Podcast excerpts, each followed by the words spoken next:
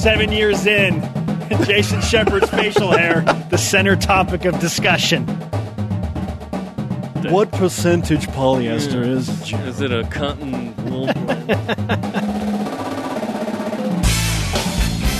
This is the best of BYU Sports Nation. Interviews and insight from this week in Cougar Sports. Every Saturday, only on BYU Radio. To lead off, here's the double coverage interview of the week.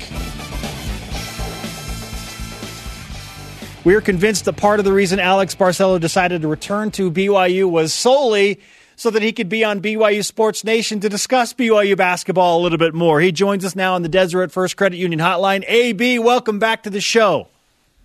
What's up, guys? It's good to be back. Hey, you're not kidding. It's good to have you back. So let's start here.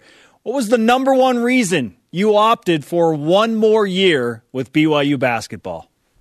You guys. I wanted to be on Sports Nation. we were right. I knew it. You guys always are.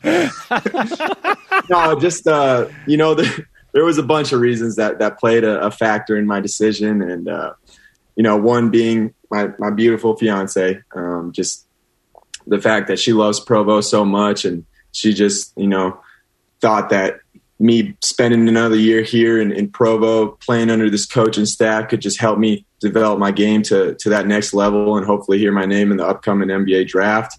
Um, another reason was just the Marriott Center. I mean, the, the fans that we have here, the, the, school, the the university, what we stand for, being able to represent the Y one more year, uh, just you know, it it puts a lot of happiness in my heart. And uh, the third reason, I mean, just there was a lot of things left on the table. You know, I, I want a conference championship and I, I want to make a run in this NCAA tournament.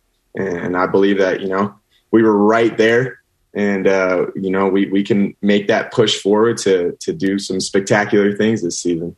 Well, first off, thanks for coming back. We're stoked, man. It's going to be a fun year again. the last two years have been really, really fun. Uh, you know, two six seeds uh, would have been two years ago, according to Lunardi Last year, obviously, a six seed. That's some of the best ball BYU's played in a long time. Now we have a group that, yes, Brandon Averette and Matt Haarms are gone, and they had amazing contributions, but Gavin Baxter's back. Te'Jon Lucas comes in. Perhaps there's another transfer coming in. The development of the current guys. We were just talking about how we feel like Spencer's like, yes, BYU's a tournament team right now, and I'm like, listen, probably if if not in, barely out. Like it's going to be fun. What you talked about that unfinished business. What is it that you feel like this group can accomplish now that you'll be in your third year and you've kind of grown old together with some of these guys? Ah, I mean, I, th- I think the sky's the limit for us.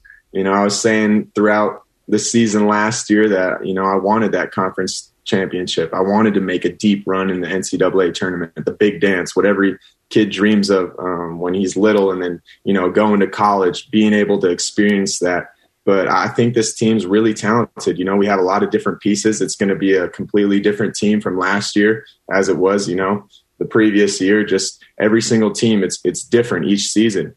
But uh, this coaching staff, you know, I just I attribute it all to the coaching staff because they're they're the ones that are getting all these high talented guys. You know, they're the ones that are developing us and then you know we're we're just listening to what they're what they're teaching us and we're trying to do the best that we can every day. We're trying to get better every day which is what they preach up and down. You know it sounds a little bit cliche sometimes but that's what we do. You know we walk into the gym every single day trying to get just a little bit better BYU basketball senior point guard Alex Barcelo with us on BYU Sports Nation. You've had quite the last week or so, along with announcing your decision to come back to BYU in front of a bunch of BYU basketball campers, which was awesome.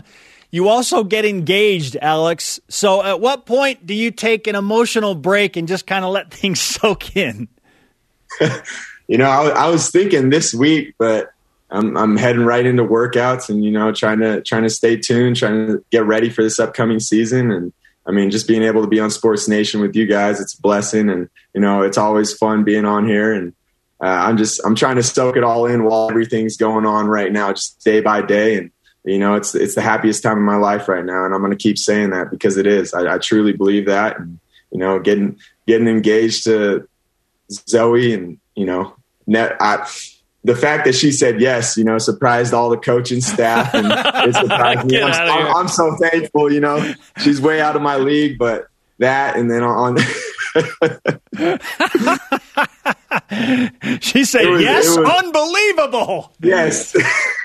You're like I'm. You're like I'm trying to get drafted, and I feel like you're a first rounder. So th- yeah, there oh you go. my gosh. And, and she was the hardest person to surprise throughout the whole process of doing it. It was just, you know, it was, it was a, a beautiful night. And, uh, you know, being able to come back for another year, both, both of those things, trying to, trying to just absorb all of it. Being, I, I just have so much love for this university and the fact that I get to represent the Y another year and have fans in the Marriott Center. It just, you know, it, it just makes me so happy. Okay, so when you evaluated this process and, and you, you listed the reasons why you wanted to come back, uh, what were you hearing from NBA scouts that told you, okay, this is probably a good decision to develop and get get myself higher up that list that you can work on this year? Yeah, so so first and foremost, there's not a traditional draft process this year, which I thought, you know, that that's gonna kind of take away some of my opportunity that I may have, and you know, considering that the the NBA team saying, you know what, you're probably not going to hear your name in this year's draft. You might be able to get on a two way or you know get on a G League team and you're guaranteed overseas. But you know, if you, if you really want to make this dream happen, you know, here, here's the the hard facts. And and I'm a big person on honesty. I just want to hear the truth, no matter how hard that is. And ever since a little kid, you know, I've dreamed about putting on an NBA jersey and playing in those arenas. And uh, you know, I, I think that playing for this coaching staff another year, they could just develop me. Just seeing what they've done over these past two years with my development, I think they can make a, a huge jump. And uh, I'm going to have to work harder than ever uh, to make that happen. But with this coaching staff, I believe anything's possible. And you know, they're they're working as hard as they can to help me make my dreams come true. And, and I'm so thankful for them. Does Elijah Bryant give you any added uh, inspiration or hope, given undrafted guy? I know you want to be drafted, but if undrafted, that you can still play internationally and still get to the NBA. Definitely, definitely for sure. You know, everyone has their own path, their own journey, but uh, you know that that's the dream. So whether or not whether or not I hear my name in the draft, or you know I have to go overseas, or stay in the G League, or be on a two way, whatever comes out of this next year at, at the end of it, you know, I, I just wanted to to give myself another year. I didn't want to leave anything on the table. I wanted to to put my whole heart and soul into this and, and see if I can make this dream come true. But you know, I, I, I can live with that. I, I don't know if I would have if I would have left this year. I, I don't know if I could have lived with that. You know, thinking about the what if or what could have been. Um, but it, I, I think it's going to be hard no matter what. You know, there's there's only so many guys in that league, and th- that's for a reason. They're the most talented guys in the world, and uh, I want to eventually be one of those guys. But I know it's going to be a hard journey. Alex Barcelo with us on BYU Sports Nation. Let's talk specifics. You mentioned I've got to work harder than I ever have before to realize that dream. If we're talking skill set and where you want to get better in the nuances, where does that list start, Alex? Yeah, well, you know, at my position, I'm I'm six two, and you know, I'm not the not the lengthiest guy, but I, I got to be the, the toughest guy on the court. I have to be a leader, toughest guy. I got to be able to shoot the ball. I got to be able to make the right decision, the right play, uh, not turn over the ball. And, uh, you know, th- those are all the things that I, I think could translate. You know, I'm not going to come in and be any a franchise guy, but I, you, know, you got to know your role going into that league. And, you know, if I can be a guy that, that runs a second second unit or, uh, you know, third unit, whatever that may be, whatever they need me to do, if I'm in that league, I'm, I'm going to go do it. But uh, just, you know, hearing that feedback from them, you know, knowing going into this year that these are the things that I got to get better at, being able to guard the, de- the defensive side of the ball. You know, say I get matched up with LeBron or matched up with Damian Lillard, like w- whatever it may be, I'm going to have to, you know, do my best to guard them and not let them score. Because in that league, everybody can score. You know, it's it's hard. Every single person will get scored on two, three times in a row. But how can you prevent that? And uh, that's that's another thing that I'm going to have to work on a lot this season. Just how quick my hands are, seeing if I can, you know, strip balls from guys when they're driving, um, you know, taking more charges, whatever I can do on the defensive side of the ball and, guarding different positions, just showing that. I think I think that's going to be huge. I don't know how you feel about comparisons to a Gonzaga guy, but uh, John Stockton got thrown around a little bit when people were trying to compare you to an NBA prototype. How do you feel about that? I mean, whenever you get compared to, to guys at that level, that guys that have that much talent, you know, it's it's it's really nice to hear. Uh, I'd like to think I'm a little bit more athletic, but uh, who's, to, who's, to, say?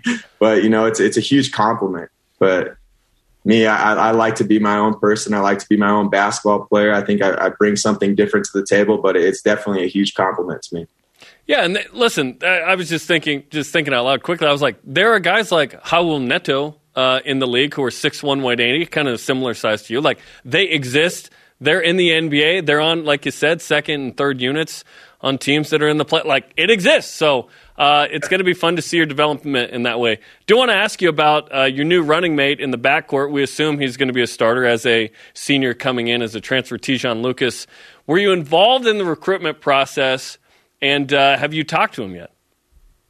So I actually, I actually wasn't just because coach told me to kind of, kind of get out and go, go take some time, just because right after season I just got right back into training Matt and I because we didn't know whether or not we were going to come back. So I was just focused on, hey, how, you know, can I get better? How much more can I train? What can I do? And uh, so then I went back to Arizona, saw saw my fiance graduate, and then propose. And I've just been busy with all that. So I actually haven't talked to him. I talked to Matt a little bit after I got engaged, and he said he had a long conversation with him. Said I love the guy, and I'm so excited to talk to him um, once all this settles down. And I've watched a lot of film on him on Synergy once he committed, and, and man, I'm so excited to play with him.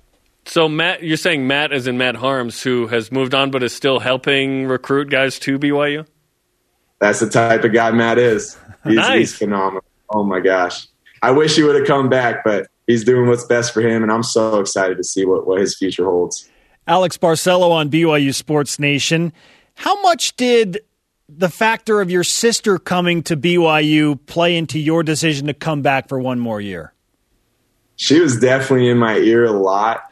I would say, you know, a, a, little bit, just so I could be that older brother, kind of, you know, beating her in shooting competitions late late at night at the gym or whatever whatever she wants to do, teaching her new moves. But once I told her that, you know, I'd come to the decision, she was she was really excited, and I'm so excited to get her here on campus. Yeah, what type of player is Amanda Barcelo? She's real tough. You know, she's. I wish I got some of her height. She's almost as tall as me, which oh. is kind of scary. But um, you know, she can play pretty. In high school, she's played pretty much every position. I think she'll play one through three um, in college. But she can shoot the ball really well. She's great, uh, great passer, play defense. Just you know, real tough. You know, I think that that maybe runs through our, our family. Just a bunch of bunch of tough ball players. Absolutely. I was going to say she's got to be tough, right? She's a Barcelo. Okay, in the opening segment, we were talking about the difference between uh, the team that just finished playing a couple months ago and this next year's team. We were talking about the defensive impact of Matt Haarms. On KenPom, this was the fourth best defense in the last 25 years for BYU. Certainly, that's going to be tough to replace. Yet, Gavin Baxter is a tremendous defensive player Hopefully, he's super healthy coming off the knee injury. Offensively, he's a little different, right? More of an offensive rebounder, cleanup guy. Um, you know, Matt Haarms was a pick and roll guy. What what benefit do you feel like Gavin Baxter will bring to the table that is different than what Matt Haarms was? I mean, you know, both are really great players. I think Gavin, you know, the how athletic he is, being able to run in transition, being a rim runner, um, you know, in half court, coming off the pick and roll, being able to catch and, you know, put it in the hoop right away with a dunk or lay up above the rim or coming down and catching and then being able to pass. But both of them are great passers, great, you know, great shot blockers, uh, just phenomenal players. But I'm really excited for Gavin. He's looking really good right now. Um, he's just continuing to get healthier and healthier every day. And uh, I'm so excited for him to be on the court with us. Alex, congratulations again on the best week ever, your engagement, your decision to come back to BYU, surviving the onslaught of pitches from Mark Pope. Oh my goodness. I'm sure that was overwhelming, but you did it, man, and we're thrilled to have you back. Thank you. I'm thrilled to be back. AB, we'll talk to you again soon. Alex Barcelo on the Deseret First Credit Union Hotline. Deseret First, you know why we show how. Yeah, interesting to see his thought process, right? And uh, talk a little bit about Gav. So, yeah, exciting. Third year with Alex Barcelo. I don't think we we didn't think we'd get three years. By the way, he's going to have, we hope, what's called a regular normal season. He hasn't had one. Yeah. So the end of the first year, COVID hits, no March Madness. Last year, like no fans, limited fans. This year it's full bore. Everything's normal. Now he's the alpha. Season. He's the alpha was for last a year. normal season. He for was a last normal year. season. Yeah, yeah, right? yeah. He gets like the full experience now. I'm excited Awesome. for him. Yeah. That was one of our favorite interviews this week. You're listening to the best of BYU Sports Nation.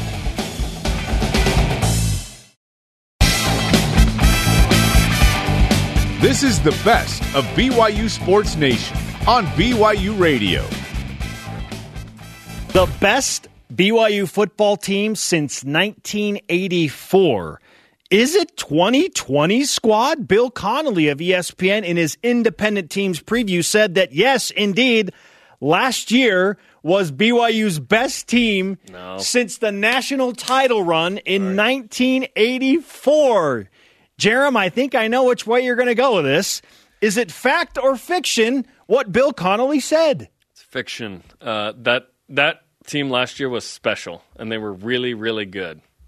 But it wasn't the best team since '84. Five Some- draft picks. Some of that has to do with things out of 2020's control. Um, it's just hard to compare that schedule. It just really is. That that is. It was amazing and a miracle that BYU could play at all, and that it played so well. Right. So no, uh, I think it's 96. Yep. 14 and 1, Cotton Bowl champs. That's the best bowl game BYU's ever played in. BYU at the time had the most wins in NCAA history. That wasn't equaled until I think 2016 with Ohio State. That was incredible. 96 was unbelievable. Just the one loss at Washington. We'll talk to Hans Olsen coming up about that. That that was a very fun year, right?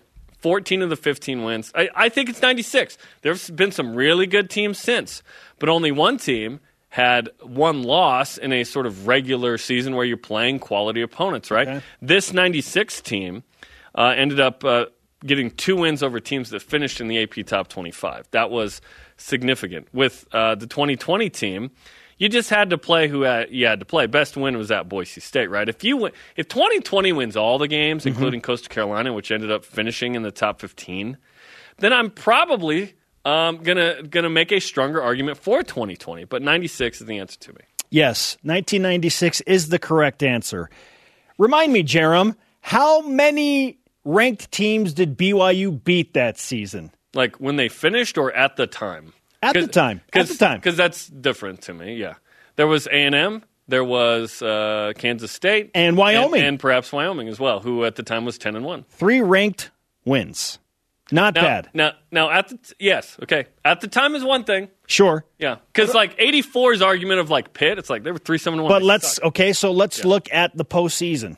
Okay, BYU then beats two ranked teams. Yep. They beat Two. Wyoming and Kansas State and did so back to back in the WAC championship game and the Cotton Bowl. So you finished the season with two wins against teams that finished ranked. yeah, that's the anti 1990. That is solid. 90 should be one of the greatest teams ever. They are not because they finished so poorly. I love the 90 team, but in the greatest teams conversation, you can't bring them up because they finished so terrible. Yeah, they sputtered against Hawaii, 31 point loss, and then Ty Detmer separates both of his shoulders, and they lose 65 14 in the holiday. And it wasn't just a lose, it was like blown out. I love the 90 team, but you can't call yourself a great team Sure. if you finish that way. 01, same deal. Another note about the 96 team that many people forget that loss to Washington, the Huskies were not ranked at the time. They were receiving votes when BYU lost to them in Seattle. That Washington team finished ranked number 16 in the country. So a They 29 17 loss to a team that finished in the top 16. That's the one loss. Yeah. And then uh, the two ranked wins to close out the season. So I, I agree with you. 1996 is the way to go. 2020 for me, and this creates a bigger conversation that we need to have another day. Like, where does the 2020 team rank in terms of like all time? I think it's top Seasons. 10. I think it's top 10. And the, the schedule will certainly held, be held against them. And it's, again, it's not their fault. That's the hard thing is like, shoot, if 2020 had played the original schedule, we wouldn't be talking about them as an all time team, though, because they would have lost at least three games, Sure. I think. Yeah, and, and th- five power fives, six power fives. This yeah. this is Tough. a this is a fun conversation and a perfect one for the summer For June When we 2nd. start when we start discussing lists and where 2020 falls in that category and where Zach Wilson as a quarterback falls in the list of all time the one. quarterbacks. That- now there's the one because he was better than the season was. Woo! Well, yeah, I mean highest draft pick in the history of BYU football. Okay, our question of the day. We want you to answer what we just answered. What's the best BYU football team since 1984 and why? Let's go to Voice of the Nation. This is the voice of the nation on BYU Sports Nation. At Grizzfather on Twitter answers 1996, and that team might have been better than 1984. I will. I will. Uh, you know, welcome and and the conversation about 83 versus 84. We had that. If you missed it, it's on the BYU TV app. 1983, the reviewables. Um, that's a fun one. Uh, 96 is an interesting one. I'm not sure I go there with 96. To me, 96 is the third best team in BYU history. Yes. I, I, I think it goes 84, 83, 96. We're not far off. I'm 83, 84, 96. Yeah. yeah. And and it is an interesting combo. It's like, what do you value? What do you want out of? Do you want how they played? Do you want like the talent as quantified by what? Like NFL draft picks? Like how do you how do you quantify that? What do you like the most? Like big wins, but maybe a couple losses, or because '84 didn't beat anybody that was any good. They won all the games. Those teams didn't end up being good. What about third ranked Pitt, three seven one? What about Michigan, six and six? Like there wasn't a really good team on that schedule that they beat. Comparable, but they to, won all the games. yeah, games. that's the thing. Com- yeah. So if 2020's team had won all of the games, then it's kind of a similar scenario. Except they were actual Power Five opponents. But they didn't it play was any on the road at Pitt. It was neutral with Michigan. Like it's hard for me to be like La Tech. And you know, like 2020, I'm not going to discredit what they did. Was Boise it's just State hard to was Boise State a better team than Michigan that BYU beat in 1984? Michigan was ranked third earlier that year. I'm going to go no on that one. okay. The best of BYU Sports Nation will be back after this on BYU Radio.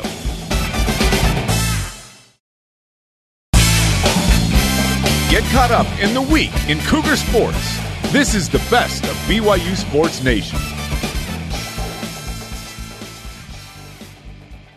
Joining us now on the Deseret First Credit Union hotline is one of our favorites. She is a national championship winning coach for BYU women's cross country and hoping for special things that the BYU uh, women's team goes to the NCAA track and field outdoor championships in Eugene, Oregon. Diljeet Taylor. Diljeet, welcome back to the show. What's up? Thank you, guys. So excited to be here. Um, we noticed that uh, something entered the studio right as we began this interview, and uh, it, it is a delicious acai bowl. Okay, you're the best. You've, you've outdone Listen, yourself again. You're the best. how? How? Hash- Okay. hashtag BYU Girl Dad Camp. Yep. Yeah, there's a little promotional aspect to it. You know, we're getting really excited for our Girl Dad first ever Girl Dad Camp um, this August, and women's distance. We're all about the acai bowl. So hope you guys enjoy those. Listen, if this is the key to success, I need to be consuming this way more because it's amazing. Okay, let's let's talk about the Girl Dad Camp first, since you brought it up, and then we'll talk about national. So, tell us more about the camp. I know about the camp. I'm going with Venom, my eight year old, uh, August sixth through the eighth. Cannot wait. It's going to be so much fun. Tell pe- people more about it and how they can sign up. So you can sign up at BYU Sports Camps. We got this idea with, along with women's basketball and women's volleyball, to have the first ever Girl Dad Camp, a little spin off of Father and Sons, which has been a really successful camp here at BYU. But we wanted something for for those young girls, and it's going to be super empowering and inspiring. Very excited for uh, what we're going to do. We've got some some special surprises that uh, we'll probably be talking about as uh, as time goes on and we get closer. But August 6th to 8th, and a very inspiring and empowering weekend for for these young girls. So if anyone has that weekend free, I encourage you guys to sign up. You're going to walk away with um, some really good memories and, and a special opportunity to connect with your daughter. I'm feeling left out now because my daughter Sailor is only three years old. So what are what are the stipulations? Because I want to mark in the calendar if it's you know a few years down the road. You just yeah, eight to eighteen, and bring your dad. And so you'll be there, Spencer, in five years. Can't, can't wait. It'll be great. Or adopt a kid that's eight, whatever. Uh, okay, let's talk about regionals. Uh, you know, prelims uh, in College Station, Texas. Obviously, hot, humid, lightning delay, hot rain. You guys fought through it. You got 24 total entries into nationals, which is just incredible. What was that experience like? It was a great weekend, a great group effort by all the event areas. I think, you know, one of the things that Ed Eyestone mentioned in our team meeting is athletes adapt. And what you saw this weekend in really, really humid and hot conditions was athletes that that were staying true to their goals and their dreams to get to that next round in Eugene. We are very excited about the big group that we're taking. We've got men and women in a lot of event areas. Our men's team is actually ranked fifth, and we have two relays in on the men's side, a four by one and four by four. So Kyle Grossarth, which incredible performance. We have a couple throwers in. Again, just all event areas are going to be represented, and we're really excited to go back to that new Hayward Field. We've We've been there once or twice actually already this year, but we're excited to to experience some Hayward magic and see what we can bring back to Provo. What's the atmosphere like at that incredible venue, which really is like an Olympic stadium in many ways? Yeah, it you know, you don't know what you're going to feel like when you go back to Hayward Field just because of the experiences that we've had in the past with the Hayward Magic, but it's the same feeling in a new stadium. So you almost feel like you're not on US soil. That's the best way to to really talk about it. It almost feels like you're in a European uh, Diamond League meet somewhere overseas, but but you still have some of that old Hayward feel. And I, I think it's just an incredible, incredible venue.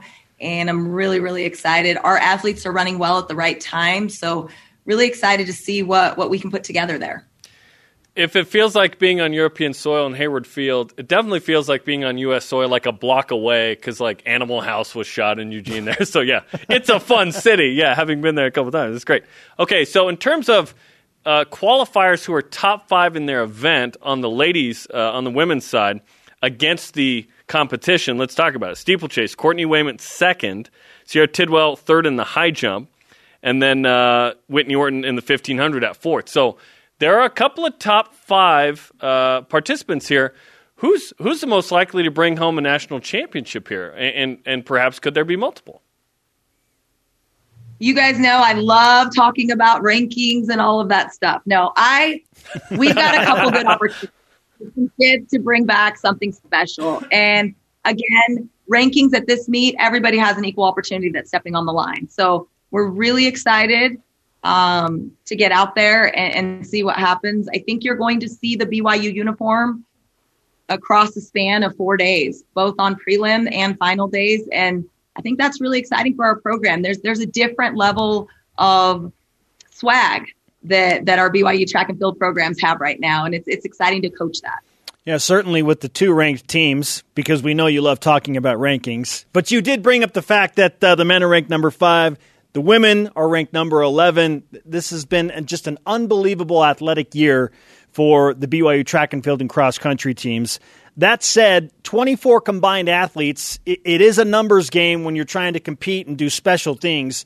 So, for those that don't understand track and field, what does 24 combined athletes at the NCAA championships mean? Like, how would we quantify getting 24 to that level? So we had to qualify. There's two region meets. There's an East region and a West region, and they basically take the top 12 in both of those regions and bring them to Eugene. At that time, we then, um, in certain events, you'll take 12 to the final. In certain events, it'll be top eight to the final day of the championship. So again, getting to the NCAA meet was was no e task, and our athletes really fought their way. And you're going to continue to see that fight. I mean, we didn't have a championship. The last NCAA outdoor track and field championship was 700 and something days ago. So these athletes are competing with a ton of gratitude, and and you're seeing that. You're seeing that in the last uh, throw, in the last jump, in the last 100 meters of their race. Just the amount of fight that they have. It's all due just. They're so grateful for this opportunity. So I think you're going to see some really exciting things happen. Hopefully, we'll send a bunch of kids through to the final day, and then um, hoping for some magic. Indeed, we are. Uh, we were in a meeting yesterday where we were told that the coaching that you give in meet is extremely inspiring and that obviously your ladies respond. Give us a sense of what uh, your approach is when communicating during a meet because there's a lot of things going on for that athlete, but you want your message to be simple and clear, I bet. Yeah, you know, I think if you recorded me during a meet, you might, I don't know, simple and clear would be what you would get. and, and passionate and maybe slightly crazy. Like I go back and watch some of the film. I'm like, I don't even know what I'm doing, but I'm so excited for them. And, and I think really just, the emphasis for us and, and you know with our program the byu run for her is always just running for that little girl that fell in love with the sport and i remind them of that prior to their competition but once the gun goes off they're running and I, i'm just like pacing as crazy as possible leaning over the rail um, it's actually kind of embarrassing i'm just really excited for them there's a lot of yelling going on um, and and and I'm pretty confident that they hear me. So as long as I, I, love the same like perfect, perfect, you know, y'all say the same words. You're good, you're good. Um, but but yeah, it's just it's a lot of crazy, a lot of passion. Diljeet Taylor, coach for BYU track and field, specializing on the women's side, teamed up with Ed Eyestone, who has done remarkable things. The two of you are certainly a dynamic duo, if there ever were one, uh, as far as coaches go at, at BYU you've taken the program to a level where this isn't uncommon, these big meets with a ton on the line. How have you learned through these previous experiences where you've competed at championships and help your athletes understand how to handle the nerves? Yeah, we embrace we embrace the pressure and nerves that comes with being nationally ranked, but also just keeping the emphasis on fun. I sent a message out this morning. The theme of next week is fun we're going to have fun. And I think as long as you keep that as a central focus of your competition, good things will happen. These athletes are trained, they're ready, uh, they're confident. You're gonna, you can see the composure that they have at these big meets. That comes with experience. They've had a ton of experience now, especially after the year we've had this year. Pretty confident in in their capabilities, but now we just focus on having fun. And I think if we do that, you'll see a good result. Hey, in the spirit of having fun, we're about to do that as we enjoy these acai bowls. So thank you for delivering some fun in a bowl to us. Uh, we, in all seriousness, we're stoked about the Girl Dad Camp and that whole movement. And we can't wait to watch you and the athletes compete at historic Hayward Field in that new, beautiful venue. Thanks for the time, Coach. Thanks so much, you guys. Diljeet Taylor on the Deseret First Credit Union Hotline. Deseret First, you know why, we show how. Listen, I've done a couple years with Mark Pope and Kalani Sitake. They aren't giving me food. Yeah, they ever delivered you an acai bowl? Every Tuesday night? No, no acai bowl. All of that fresh, delicious fruit, granola. Listen, they give me a very rich personality and engaging conversation, but this tastes pretty good too. This is the best of BYU Sports Nation on BYU Radio.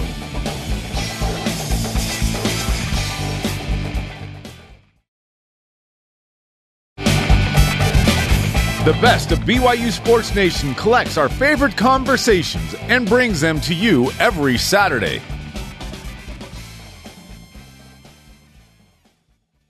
Teamed up with the man who's extended his film review of football to include all Zach Wilson practice footage, Jarom Jordan. Listen, I need me some more after further review. It's not up until August. Uh, you know, Dave McCann's got the updates. I love it.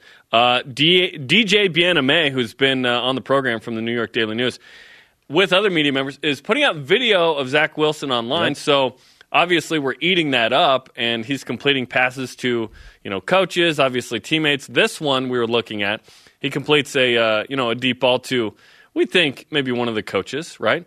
But it's just not enough. It's quiet. I'm like envisioning a call on it. So here, here it is again, but with Greg Wrubell attached. Zach Wilson in shotgun. He'll look right. Now take off to the right. Look middle. Throw on the run. Back shoulder and a catch made. Can't believe he hauled it in. What a play!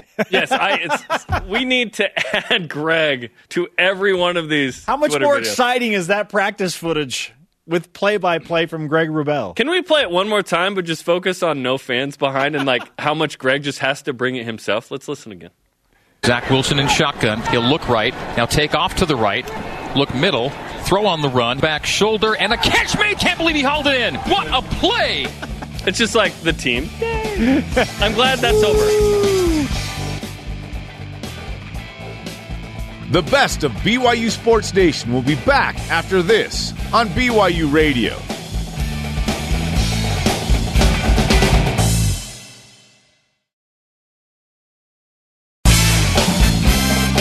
This is the best of BYU Sports Nation on BYU Radio.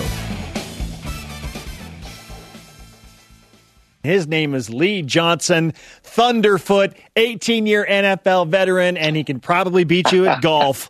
Lee, we have missed you. How are you? Man, you guys are too kind to me. I'm doing fantastic. Thanks for having me on. You guys must be really hurt for some good content, but I really appreciate it. I'm sure I'm the only kicker punter ever to go on, so I love you guys. It's fourth down, aka June. So, so we needed you to come in and just Yeah, launch one, right? Here I come in. I tell you what, I'm going to hang up on you guys right now. Be careful. I'll push the off button. Lee, we've been discussing the 2020 BYU football season for a lot of reasons. It was fantastic. It featured five. Yeah. NFL draft picks. The highest draft pick ever in BYU football history was Zach Wilson. Wow. 13 different guys playing in the league in some capacity off Hmm. last year's roster. Number 11 final ranking had the nation's attention for essentially the entirety of the season. Where does Wow. last year's BYU team and season rank among the all-time great teams and seasons? Well, wow. First off, holy smokes. I cannot believe the number of guys that went into mini camps or drafted. It blows my mind. I thought my 84 roster, and you guys would know this. I'd love to know whether we're done here now or later, but I've never seen so many guys go on a team. I, it's amazing. So, as far as no question, top 10. Um, I've got issues, obviously, with scheduling, um, being totally real. I didn't like the Coastal Carolina loss. I'm not a big fan of Coastal. I didn't think they were that great but uh, we're a top ten team, and and uh, let's go with that. Okay. Yeah, it, and it was a, such a special year. Tell us, uh, you know, in the lead up, obviously you're in the athletic department, you work there, you were on the inside. Tom Holmoe told us during the pandemic, we had a conversation with him. He said, I don't know when we're playing or who we're playing, but we're going to be ready. Like, this team's good. We'll see how good, but this team's good. We were like, okay. Yeah. You know, coming off seven and six, just a monumental leap, uh, quantified by Zach Wilson's improvement. Did you feel like this team was going to be this special? It was. It was pretty special. You know what? They were super special, and I think we didn't. At least I didn't realize how injured Zach Wilson was with that thumb and the shoulder. Everything came together. The dude, as we all know, is just amazing as far as just athletically, but loves the film, loves to just the technician behind Zach. And we had the guys to come in. Um, one thing we did do, fellas, is uh, we never stopped in training camp. And I think most the teams in the league just this COVID thing blew their minds and they just pu- pushed the pause button. And Kalani, to his credit and Tom's credit, never pushed the pause button. So we were, in my opinion, so far ahead of our talent and the teams we were playing just because of that. And you saw it in Navy when Ken basically said, look, we weren't ready. And, and we, we showed them they weren't ready. So I think that helped a ton. We have great guys. We have great talent. I'm not going to go uh, top five team, but certainly a top 10. And, uh, yeah, scheduling my only problem. I don't think we played a lot of great teams, but you know, when you don't play great teams and you, you smack them in the mouth and you destroy them like we did, then that shows you how good you are. You never really know how good you are because of that. Again, Coastal Carolina, I just didn't like going out there. I know we were ready, but we should have gone out there and manhandled those dudes at the line of scrimmage. And, uh, man, I'm not happy about that loss at all. Lee Johnson with us on BYU Sports Nation. Looking back at the 2020 season, you brought up scheduling as your major concern there. That leads me to maybe an even bigger conversation as we rewind back to when you played at BYU. 1983, 1984. Jeremy and I kind of go back and forth on which was the better team when all is said and done. I know 84 won the national championship, so it's easy to lean that way. But if you're looking at difficulty of schedule, Lee, in 1983, BYU finishes with two major ranked road wins at UCLA, at Air Force, and are really a, mir- a miracle away by Baylor from being undefeated in the 1983 season with Steve Young. So I, I think 1983 was the best team BYU ever had. How do you feel about that?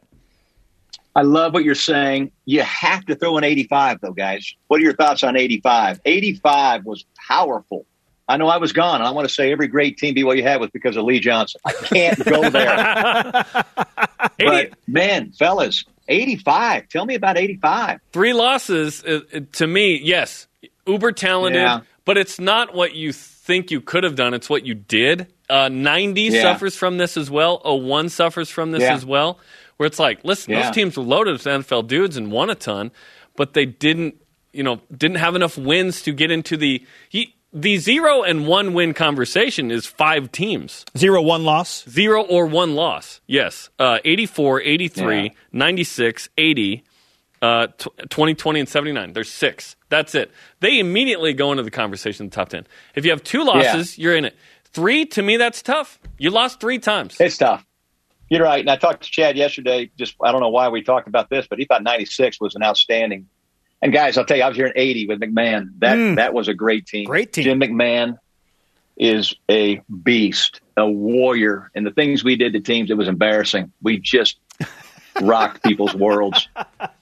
And you know what, though, guys? Back then in the WAC, that was the WAC days.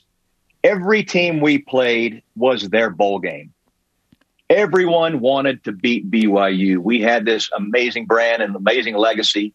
So everyone wanted to beat us. So it was tough. It was tough to go, you know, 10 and 1 or whatever, 10 and 2 or undefeated back in those days just because everyone wanted to beat BYU no matter what. And it was so fun, but we always had to be ready. And sometimes we weren't. Okay, there was something super unique about 2020 that you can appreciate, which brings us to our stat of the day. It's the BYU Sports Nation stat of the day. BYU's 28 punts in 2020 were the second fewest in a season since Wow. 1980. okay? 1983, Yeah. 24 punts. You were barely used. Uh, no team has had under 40 in a season. So, barely punting. Ry- Ryan Rehkow, uh, you know, it's, he got he got paid Yeah. a lot of scholarship money per punt this year. How many did Rehkow have again in 20 guys? I don't even remember. Oh, 28. Twen- 28. And then he faked one. It would have been 29, and he ran for longer. Yeah, yeah, yeah. So I had 24 and 83. I think I led the nation in 83, and I couldn't qualify to be an All American. but I did go to in 84. Hey, check this out. In 84, I was a preseason Playboy All American. Anyway, let's not talk about that. So that was really weird. They let me go back to Dallas on that uh, on that team. That was interesting. Let, us chat off the air about that one. The, the brass are freaking Yeah. out right now upstairs. Ugh. Yeah, right. Yeah, they let us go back, but that was that was a great time. By the way, that was really cool. TMI. Bo Jackson was on that team. I remember seeing Bo, and yeah, that was fun. Wow, memories. Lunch. Yeah, Ryan Rehkow. Save it for lunch. I'm telling you right now. Yeah, yeah, yeah, yeah, yeah, yeah. yeah. Sorry, um, dude. Our two guys we have now, though, Jake and Ryan, I know. best best combo in the NCAA. Rehkow is I don't I don't know how I played 18 years, but I look at a guy like that. If he doesn't play in the NFL, wow, that guy's good. Okay. That dude's huge. I just saw him. I just came up from the weight room. He's 6'5", 240, handsome. He's got it going on. I was like, dude, I got to get out of here. You embarrass me. You are so hot. Okay, yeah, he to me he was the most underrated player in 2020. Obviously, he's not used a ton. We just chronicled that, and then and you feel he's going to play in the NFL. That's awesome. Jake Oldroyd, listen, Jake Oldroyd's season was unbelievable. He didn't miss a field goal. He makes 350 plus. One of those is at the end of halftime against San Diego State, where the ball is literally frozen. I was Yeah. coming off of a year where he got pulled at the end of the year because he didn't have it. He led the nation in 2019. Halfway through, he struggled. Um, you know, the back half, and it was like, what's going on with Jake? He overcame some serious, you know, uh, issues to be unbelievable in 2020. What do you have to say about Yeah. his field goal kicking? I think the guy is outstanding. When I first met him before uh, his mission, before he even played, I was like, wow, who is this guy? No one knew about him. He was kicking. I forgot who he was with, but I was out there in July just banging the ball, and I was super impressed. Then he came into that Arizona game to win the game. And then he got hurt with a back, and I'm thinking, oh, no kicker is allowed to be hurt. It, that scares NFL scouts. You cannot be hurt. So I'm thinking, man, this guy's got a perennial back problem. Then he comes back from his mish, dials in. He's a workout beast with Ryan, and he's healthy. He's got everything he needs. I'd like to see his kickoffs. They want, and you know, they want big kickoffs in the NFL. Rehkow can kick off, but yeah, I think the guy's no question an NFL dude. Ryan, Jake, both NFL guys. Wow. I would have no problem. Yeah, yeah. I said it. I said it. Okay, it's on record, and uh, we're here for it. That's why we had you on on June Yeah. 3rd, man. We told you we needed some good content. You've, you've been giving it to us. That is for sure. you and Bo Jackson. Yeah, yeah. All right, Lee, let's push it forward to 2021. You get the schedule that you're excited about. In fact, BYU's Yeah. got seven Power Fives. They return a bunch of talent led by, yes, the kicker and punter that you just mentioned, you feel are both NFL guys eventually. Tyler Allgeier, the Nacua brothers, three capable quarterbacks. The tight end group is loaded. What do you expect from the 2021 squad? What What is the measure of success for this team against that difficult of a schedule? Yeah, I love the schedule, but I but I don't mind. There's no one on the schedule that I don't think we can beat. Sometimes you get teams you just look at and say, okay, no chance. I would say the team that we're going to struggle against maybe the most could be SC. Not sure where they are. ASU is going to be tough. I'm not worried about you know Utah is Utah. I think we can beat Utah. Baylor and Baylor. Um, when you got a schedule like this, you got to keep your hosses healthy, as we both know, all know. I think that um, offensively, we're dialed in. We got a system I love. We got receivers, offensive line. We got a running game. Got a quarterback. Depending on who they choose, I'm fine with all three. By the way, they love Conover. Um, but I think Hall, you know, who knows? They love they love all three guys. They're they're all three really good. You can go with any of them. Defensively, I think our scheme is. Uh, you know what? I'm a I'm a big guy. On a, I like to be aggressive and, and pop the quarterback in the mouth, and we don't really have that style. So I think they're more. Let's hold the uh, the defense or the offense, the opposing offense, uh, under their scoring average. So that being said, combined with special teams, I think we've got a we probably have a better team than last year, minus Zach. If you throw hmm. Zach out, I think we've got a pretty dang good team. Yeah, Zach obviously is a the big difference maker. But if it's just taking Zach out and looking at the team as it is, I think we're better than last year. Excuse me, we're better this year than last year. That's quite the Then you got to statement. worry, you know, Zach. Where, well, to go with it with me, we got Tyler Allgeier, same. We got better receivers. We've got basically the same O line. We're going to miss Brady, and we got Rex, and we got uh, Dallin Holker deep, We're deep at tight end. Holker back. We're okay. We're minus Zach, so Zach is phenomenal. So our quarterbacks got to step up with better offensive talent. Defensively, I think it's it's equal. We got the backers are back, corners are back. D line is uh, essentially back, Kyra minus Kyrus, but uh, Mahi I think can fill in. Yeah, guys, I like the team a lot. I like them a lot. What do you think? Uh, What do hey, you guys? What are your thoughts? I, I have questions about the secondary, um, but other than that, I agree with you. Yeah. But isn't the same?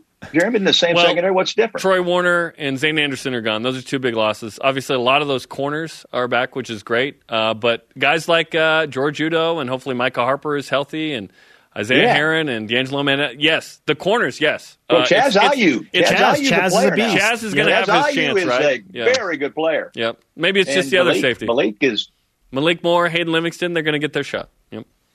yeah. D line is. I just want pressure. You're I right. want to go. You're right. Preseason top 20. Let's go. Yeah. Well, are we going to be preseason top twenty? No. We'll be preseason top twenty. Won't No, when you lose You a don't think? quarterback like that, they don't. They don't. that's do why It. the Zach Wilson effect will put BYU out of the top 25. Yeah.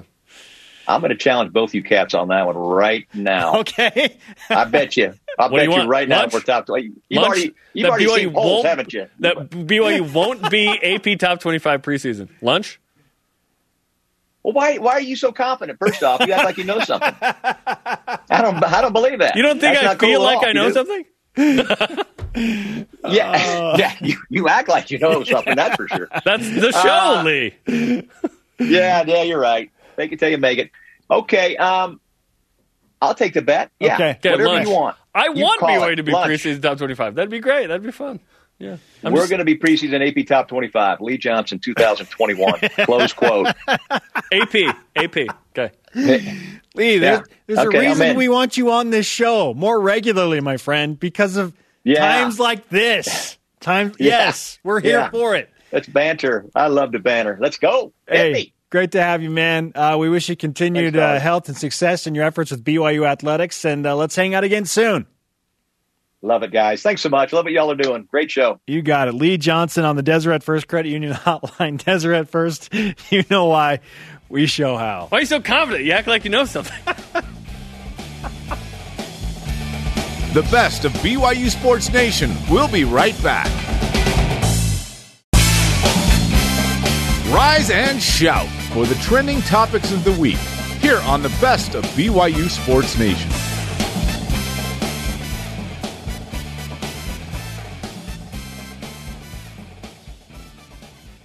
The 2020 BYU football team included an 11 and 1 record, number 11 final ranking, five draft picks, 13 different BYU players signing a deal in some capacity in the National Football League. In fact, BYU football was featured prominently in the national media and college football playoff rankings specifically for the first time since that has been introduced to the game. All that said, Jarom, where does the 2020 BYU football season rank all time among a program full of history and great seasons? Seventh. Number seven. Seven. Now, uh, now here's the th- let's just talk about 2020 for a second. 2020 was amazing. What BYU did was incredible. The Cougars could not control the schedule. There were six Power Fives originally. That got blown up, obviously, with the pandemic. BYU had to play who they could play, including Coastal Carolina on the road on knowing on a Wednesday, taking off the truck goes across the country. I'm not going to penalize 2020 too much for that. Sure. But it has to be considered. It's hard to gauge this exactly. We'll do our best in this conversation here. I think if all the teams are playing Pac 12 and Big Ten the whole season, that BYU doesn't get up to as high as eighth, especially with that schedule. Okay. Part of the reason BYU was the darling is because they were playing the whole time. And all of a sudden, star power started happening with Zach Wilson, and BYU's undefeated, and BYU's willing to go to Coastal Carolina. That was all great. There's nothing negative about what happened in 2020. It was amazing. One of the most enjoyable, fun seasons ever, and especially because we were in a pandemic, we clung to that in a way we never would have earlier. With that said, it is tough to evaluate the greatness against that schedule because there's no Power Five teams on it, and BYU just had to get who they had to get. Okay, I have 84 as the best team ever. You have 83. I think you have 84 as two, probably. I have 83 as two. 96 is our consensus three. I go 1980 as number four. I go 06. I real high on 06. Wow. I go real high on a 06. two loss team. Yes, yes. Um, real high on 06 because uh, I just they blew everybody out, and the two losses were Power Five on the road, and it's just different. Yeah. 07, I have high. I have 2020 there, then 09, and then I go 81, 79, 90. I put as a three loss team up there. If 90 finishes with one loss, they're in the top five. They really are, and maybe they are for you, but for me, I'm like you can't.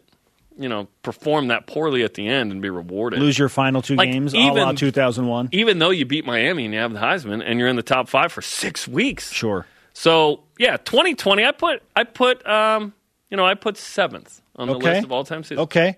Not far off from my list. I have the 2020 BYU football season and some recency bias plays into this, but I do value the talent that BYU had on this team, placing five NFL draft picks in the league. I mean, that is unheard of. And, and in the in the great evaluation of the season, we can't just look at the next season. We'll have to look at the next three seasons. Sure. To go, oh, and Payton Wilgar was drafted.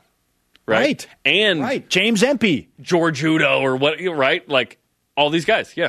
Where does Tyler Allgeier get his way into the Yes. league? You know, like Yes. th- there are going to be the Nacuas. You know, does Puka Nacua get uh, do enough at BYU? He won't factor into the 2020 conversation, but Gunner, True. but Gunner would. True, Gunner Yeah, would. yeah, yes. yeah. Okay. So all these guys that played Isaac on that team, how many ultimately get to the league? So much talent on this team. So I'm placing heavy emphasis on, hey, five draft picks. 13 different players in some capacity signing a deal. Most of them were free agent deals. One rookie minicamp deal from uh, Kavika Fanua.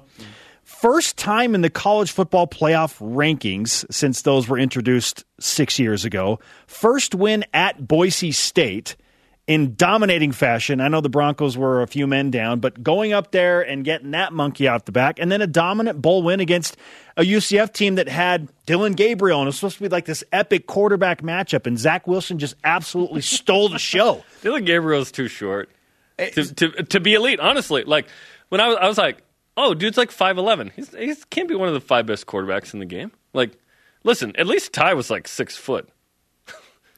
This is true. I'm not trying to be shortism, but he's not Russell Wilson or Drew Brees. That, that I was surprised by that. Dillon Gabriel's good, but he's not one of the Right. best in the country. BYU took the challenge of going to Coastal Carolina on three days' notice, Yep. ranked matchup, E ESPN College Game Day. It didn't work out.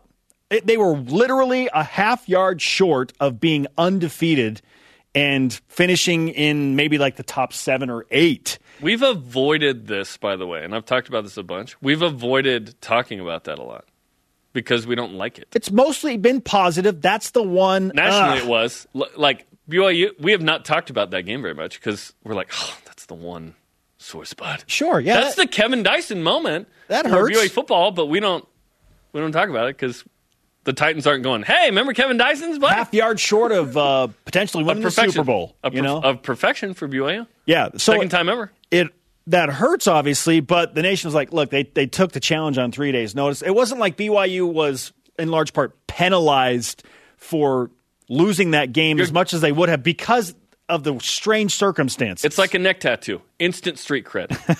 okay, that's what BYU got by playing Coastal Carolina in that situation. they rose up to the challenge. and it, of getting a neck tattoo. Is there a difference between 11th and 8th? Not really, right? It's all great. Yeah. There's not, if you're outside the playoff, or if you're barely outside the playoff, that's different. Um, or New Year's Six, but yeah, BYU wasn't going to get in the New Year's Six. After that win, BYU climbed up to 11th, right? And that's a people. It's tougher now, the way college football is set up and organized, for a team like BYU to really make a national splash. Yes. And part of the reason BYU did was because of the way the season unfolded. Correct. I, I, we need to acknowledge that. It wasn't a normal year. BYU took advantage of that. BYU is to be credited with what it did. And I think that's why I put it top five because it was so unique. And and because college football is the way it is, BYU did some things that I never thought they would be able to do. Like be on the college football playoff show, Kalani Sitake featured prominently. They're talking to him about that first ranking. It was a huge national story. anytime BYU has a reason to be a story, it's a big one. It is. That's the power of the brand. You don't see like if La Tech was undefeated, and six and zero. They're probably their coach isn't on that show on a Tuesday. That's the power of BYU. That's the power of the relationship with ESPN. The history that has come with this program, and finally, it it took a pandemic to blow up the schedule and get BYU relevant. It really did. I would have loved to have seen. We all would the 2020 team against the regular schedule. I would have liked to have seen if BYU could win nine in that situation. Yeah, you'd like to see that talent that we just talked in depth about face those type of teams. because what happened? The, that too hard of a schedule went away, and now BYU could really shine. That that light shines bright, but it's smothered by too many Power Five teams. Sometimes that might happen this year. Like if this team played last year's schedule, I'm thinking, oh, do they lose a game? This this next team. I'm feeling the same way. Obviously, no Zach Wilson and Brady Christensen and, and members of that defense is a big deal. But I, if BYU was in the Mountain West with the 2021 team, we're talking about 10 wins. Sure. This year, we're going, okay, seven would be good, eight would be like real good, nine would be Nine. pretty crazy because of how hard the schedule is, you know? Um, so 2020, it's interesting. It's, it's just kind of hard to evaluate them because so like you said, so much talent, draft picks, the number two pick. Highest draft it's pick hard ever. to know with okay if they faced a different kind of schedule, are they going to win eleven games, go eleven and two um, in the Mountain West? Like I, I think the last year's team in the Mountain West would have gone at least eleven and two. Okay. Yeah. So you've got 2020 number seven overall on list of all time great teams seasons. I've got them at number five. We're again, we're not far off. I have 2006 number seven. I have 1979 because they were an extra point away of being potentially perfect. Sorry, field goal away from being perfect against Indiana in the Yep. bowl game. Yep, Marc Wilson. Um, but yeah, it just it's incredible that we're even having this conversation based on everything that went down last year. awesome. Our question of the day: Where does the 2020 BYU football season rank all time at BYU? Let's hear from you in Voice of the Nation. This is the voice of the nation on BYU Sports Nation. At the Casual Hippie, top 10 for sure. Valid arguments for top five. Hashtag BYUSN. Depends what you value because what I looked at too was final AP rank, highest rank, How many top 25 wins went final AP poll did you have? And that's why 83 is number one to me. 83 is amazing that way, right? There are only two seasons where BYU beat two teams that finished ranked 83 and 96. And would you know, they were both top three. And they finished in the top seven in the country, Okay. right? And then wins versus 500 teams, cumulative opponent win percentage, just like how tough was the overall schedule by total wins. I looked at all that and, and tried to evaluate, and yeah, it's a it's a fun conversation when uh, the dust settles. Uh, Roberts underscore MN fourth behind Ooh. 84, 96, and 83 in that order. Yes, even better than 80. I have a hard time getting that point. I really do. 1980 was Be- awesome. Because it's like, okay, these teams had more weight on the bar and had fewer reps. But this team had less weight on the bar but more reps. How do we compare them? That is the difficulty and the fun also of this conversation.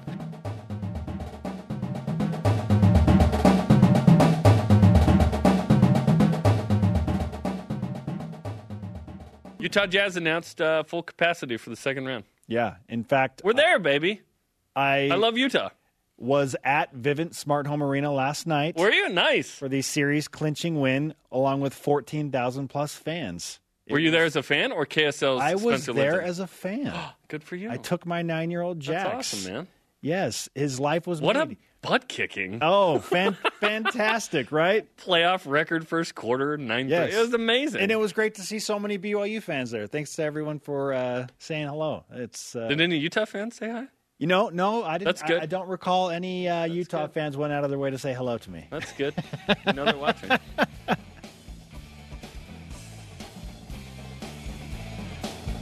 This is the best of BYU Sports Nation on BYU Radio.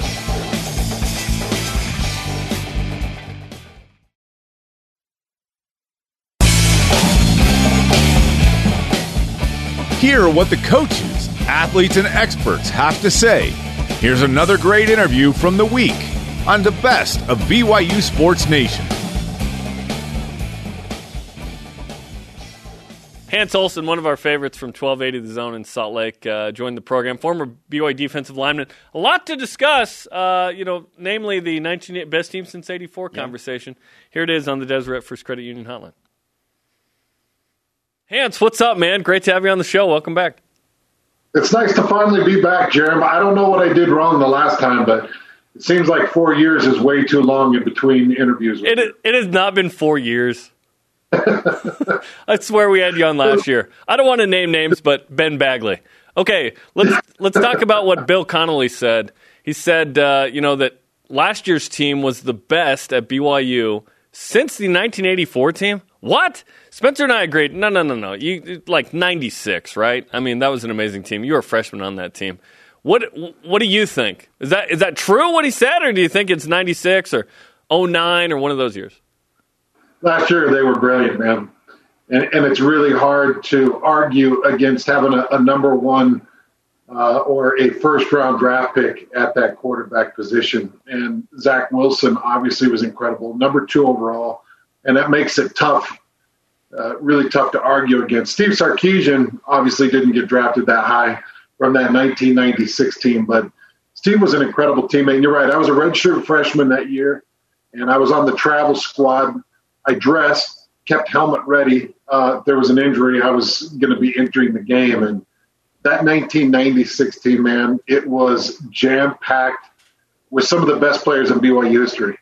Um, big time draft picks, long time NFL players.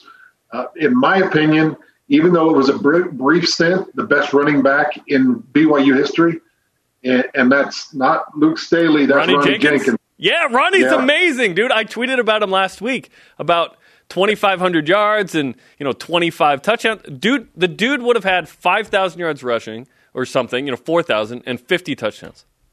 He was incredible, uh, and I think he's the best running back to ever be on a BYU football field. It was just about him staying on a BYU football field. He would have he would have broke every record, set every record, and he would have been phenomenal if he would have stuck around. Uh, but it was really difficult. That '96 team, Jarom, in my opinion, with all the draft picks, that offensive line might be the best offensive line in BYU history. Now, last year's offensive line was really good, and I still think that there are four total draft picks off of that offensive line. When all, all things are said and done, I think there's going to be four total draft picks off that offensive line. But that 96 offensive line, led by Larry Moore, who played in the NFL for seven, eight years. Hey, you have a John Colts helmet behind you, Larry Moore. Yeah. Colts. Yeah. Uh, in fact, we were teammates together um, my rookie year, and, and then they let him go my second year.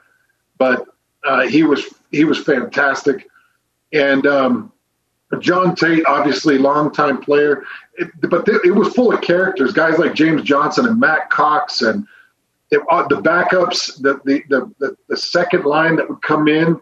Jason Anderson was an incredible rotation guy. I don't know, Jim. I don't think you can argue against that '96 team. That was an incredible team. Okay, clarify something because there's always this conversation about the Washington game and how there was an argument about socks or something, and that's why they lost. What happened? I don't even know if I'm.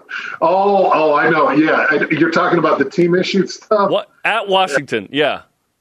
And and if guys wanted, was it to wear knee high or or just ankle or? I yeah, I can't remember if there was an equipment issue. Uh, that was just one of those tough games. You know, that's a really tough place to play. I remember being in that stadium. That was the first time I was there. And Jarom, their their whole ambience and game day is is pretty crazy. And I just don't think the team really realized their potential at that exact point. Um, but and, and it was a close one. I remember what was that 29-17 Yes. that BYU lost in that one. It was a close one, but Washington was just a little bit better that day. I can't take it away from them. Even the 08 team, who beat a winless Washington team, had to block a PAT. Right? Uh, it's it's tough to play up there. They're coming in on the boats. They're coming in from the city. It's super loud uh, in there. Yeah, I've I've seen a game up there. It's crazy. Okay, you you said four offensive linemen will be drafted from the 2020 team. So obviously, Yeah. Brady Christensen at left tackle, a third rounder. Who else are you thinking is drafted in the future? I'm assuming James Empey is one of those. James Empey, uh, Blake Freeland, I think is a draft pick. Uh, maybe not this year, um, but but very much the, the following year. I think James Empey is one of the most freakishly athletic offensive linemen that BYU has seen since John Tait. Um, he's just incredibly gifted. And then I, I think Barrington could possibly be a draft pick. I, I think he's physical.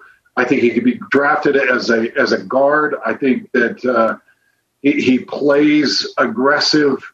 He just has to find that consistency and that aggression, making sure that he's hitting he's hitting all his uh, he's hitting all his schemes and and plays an extremely consistent season this year. But I think he's a potential draft pick. That's exciting. And uh, when the offensive line is good, the run game's good. And when the run game's good, BYU is good. It's a, it's a simple formula, right? We're talking to Hans Olsen of 1280 The Zone, Salt Lake City, former BYU defensive lineman as well. He has one of the greatest celebrations after a touchdown in Cougar football history. You can look it up on uh, YouTube. Okay, in the Don't same in the same article, Bill Connelly also says, "quote Under Sitake, things have become more volatile for better or worse." End quote. I think he's referring to four and nine one year in 2017, and then 2020, obviously going uh, 11 and one and being ranked 11 at the end of the season. Do you feel like the word volatile characterizes the Sitake era?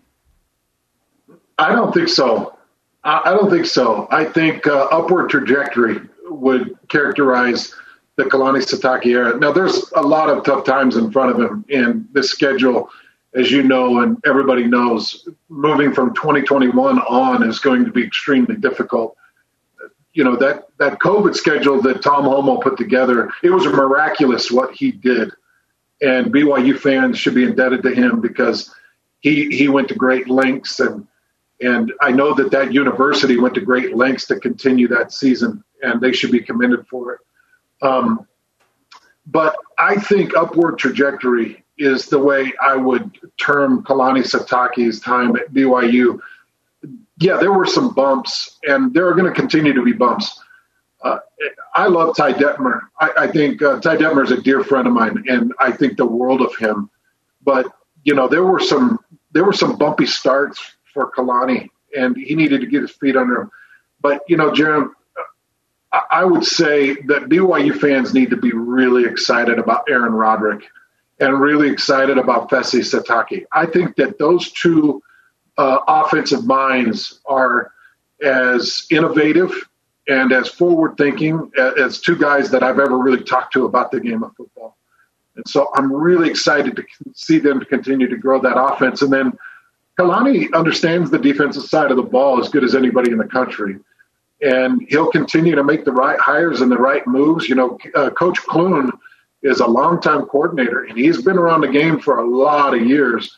And, and I'm excited to sit back and watch what he's he's able to do with those linebackers. As you know, that's a really good linebacking crew. But I just think that this is, I think he's on an upward trajectory, and I think BYU is extremely lucky to have a man the caliber of Kalani Sitake. And they got to do everything they can to keep their fingers sunk into that guy. Don't let him go anywhere. Make sure he's happy and make sure he stays right here in Provo, Utah. Yeah, memo to Silicon Slopes, right? To uh, make sure he stays. Um, and and that's a huge blessing for BYU. It really has been. Uh, you know, economically, what's been going on here, and what hopefully will continue. Okay, along those lines, it's interesting because I think BYU fans feel like, listen, we should be consistent and have a real a year that really pops every now and then, right? Get, I think I think to get 2020, obviously a pandemic affects it in a great way. You needed a 2017. Think about it. If BYU doesn't fire uncomfortably, it's favorite son at quarterback, Ty Detmer. There is no Zach Wilson at BYU. That was the cost to get Zach. So sometimes you have to uh, push the restart button. And that was 2017.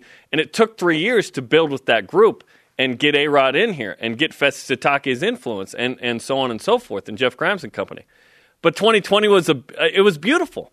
And now BYU returns a lot of skill position talent. They've added to it with the Nacua brothers. Chase Roberts, off a mission from American Fork, was a high school All American. The offensive line is good, as you mentioned. This season, the over under is kind of like six and a half, seven wins. Blaine Fowler last week came on the show and said, I think we should expect eight and, and think that nine is possible, despite the fact there's seven power fives. What do you think?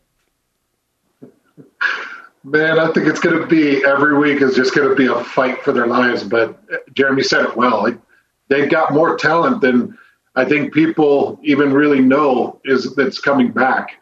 You know, Isaac Rex is is geared up and ready to take another step. You threw in the Nacua brothers; they're going to be fantastic. You've got Holker, who I believe is back, and he's going to be ready to go at the tight end position. You're going to have targets all over the field, um, and uh, uh, Powell, I think, is is keyed up as well as Romney. Think about all the targets that that, and I, I know that there's a, a, bit of a back and forth with the quarterback position, but I believe it's going to be Jaren Hall that will start. Think about all the targets that he's got, and then you know you throw in the fact that you've got Tyler Allgeier who can really carry the bulk of that offense if you need it behind that offensive line you talked about it's just going to be a weekly fight. Man, that schedule is daunting. It's tough. The first four games out of the gates are very tough. I don't want to set an ex- expectation that can't be met, but my expectation is a minimum of seven. I think a great season for BYU would be eight. I think anything above eight you better take Kalani Sitake, put him on a float, parade him through Provo, and get your boys at the Silicon Slope to come down with a Brinks truck, back it up, and say, please stay, because you do so much more with so much less. That's the one thing I want BYU fans to really understand is what this football program is doing with what they've been given. It is, it's not even in comparison to what the Power Five uh, conferences are giving their teams overall, the infrastructure, um, the support staff behind your head coach. What Sitake and that staff is doing with what they have is unfounded, unbelievable. It cannot be matched. And so, if you, if it's anything better than eight, watch out, man. You better lock that guy down for ten years. Listen, the moment we see a Brinks truck on campus is the moment the second coming starts. We're all headed to Missouri, anyways, huh? Yeah, yeah. We'll all be in the SEC, anyways. Okay, with the schedule, you talked about how tough it's going to be. Listen, I'm Mister. Hey, this schedule's too hard. What are we doing, guy? Um, there, there are games that are manageable in this, right? Which is interesting, and This has a little more balance to it in terms of winnability against certain teams coming into the year. Obviously, we don't know how it's going to shake out, but you look at Arizona, that's a game that BYU's traditionally won outside of 08 when BYU kind of mailed it in at the end there. Um, Utah is always a tough game. Arizona State's improved, but that's it feels like those teams are similar. Uh, Baylor, Baylor's down a little bit. Jeff Grimes, Eric Mateos, that should be a fun one. Washington State still figuring it out with Rolovich. Virginia, obviously with Bronco, compelling. That feels like a, a decent matchup there. And then USC is going to be a tough one. So it feels like there are two or three that are a little tougher. But yes, the volume is the issue of I've always had a, uh, a problem with. I think if BYU goes three and four, you go, hey, that was pretty good. BYU goes four and three, over the moon, man. What do you think? I, I over the moon. You you've hit it right on the head. And I've I've heard your arguments over the years, Jeremy, and, and I'm not far behind you, man. I, actually agree with a, a, lot of the angle that you take on this. Um, and we, we saw where BYU ranked nationally when they put together that pandemic schedule. I, I know I, I, know that it, it, it had to do with everybody having to do what they had to do, and I, I know that the entire um, world of college football was skewed. But I would say the same. I would say that that four wins in that situation would be incredible. I'll tell you what, BYU fans would go one win if it could be Utah. Uh, yeah, uh, that's that's the one. That's the one on the schedule that I know that that staff has to be the most concerned with. That's the one on the schedule that I would be the most most focused on, and I would take a different approach. Um, I don't know if it was uh, two years ago, I think it was, where it was kind of an all in mentality with Beat Utah, and the players were talking about it, and coaches were talking about it. And I'll tell you, it created a stir with the media, but it also created a, a lot of interest and it opened up ears up on the uh, up on the hill. They kept their mouths quiet and they came out and delivered the win. What I'd say is keep your mouth quiet, work your butt off, because this Utah roster is jam packed with talent, just like BYU's roster. And last year would have been your best chance to get them with Zach Wilson and what BYU was putting together, and Utah was extremely young. This year won't be that. Utah's brought in a lot of transfer portal talent, and BYU is going to have a fight on their hand. I think that this is going to be one of the most competitive competitive rivalry games we have seen in a long time and uh, we'll see if Kalani and staff can get that one taken care of. But uh, don't wouldn't you agree, Jeremy? That I think BYU fans to say, "Hey, look, you can have all the others, ASU and Virginia and all the others." But that Utah game, I think, is critical for Kalani and this team this year. Inevitably, we will ask the question on the show because we have five hours a week to fill.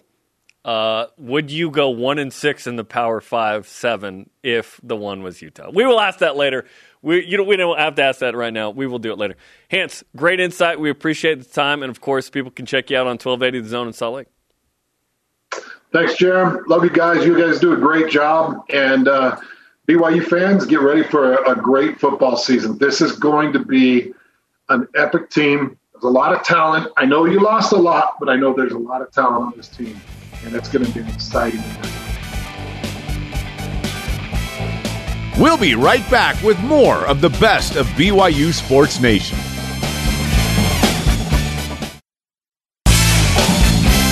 The best of BYU Sports Nation collects our favorite conversations and brings them to you every Saturday. He is Jeremiah M. Spencer. This is BYU Sports Nation. Let's whip it.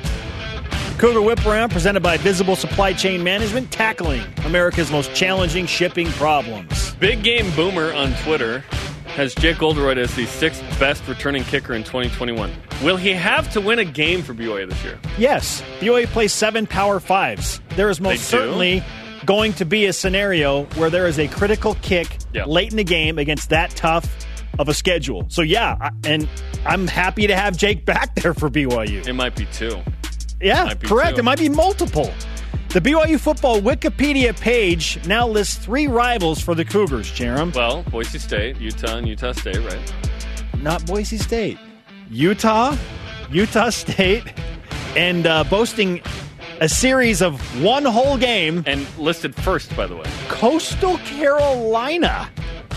Lee, Lee Johnson, did you edit this? Is Coastal Carolina actually a rival for No. BYU now? No. Uh, the dudes that roughed up Zach are, but no. And I know that the Mormons versus Mullets thing got a lot of national publicity, It was a fun weekend. but Coastal In- Carolina? What city is it in again?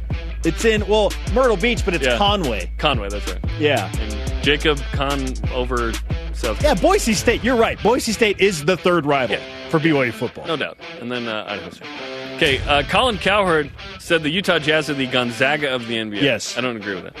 If that's the case, and it's not, what is BYU Hoops NBA comp?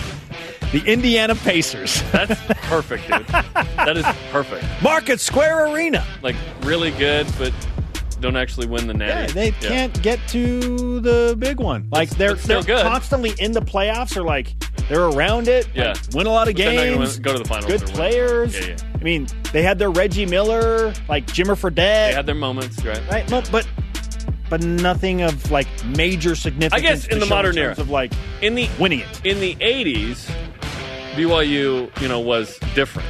They weren't the Celtics or Lakers, right? That Right. would- That, would be your Nebraskas, Oklahomas, Texas, Ohio State, and whatnot. But even then, like I'm looking at the Pacers in the '90s, In the 80s. like with Reggie Miller, and they'd get to the Eastern Conference Finals. yeah, they had the one NBA final. One got But one. like NBA BYU in the 80s won in. So I think this is a commentary on currently. It's like, well, yeah, BYU's on the outside. Okay.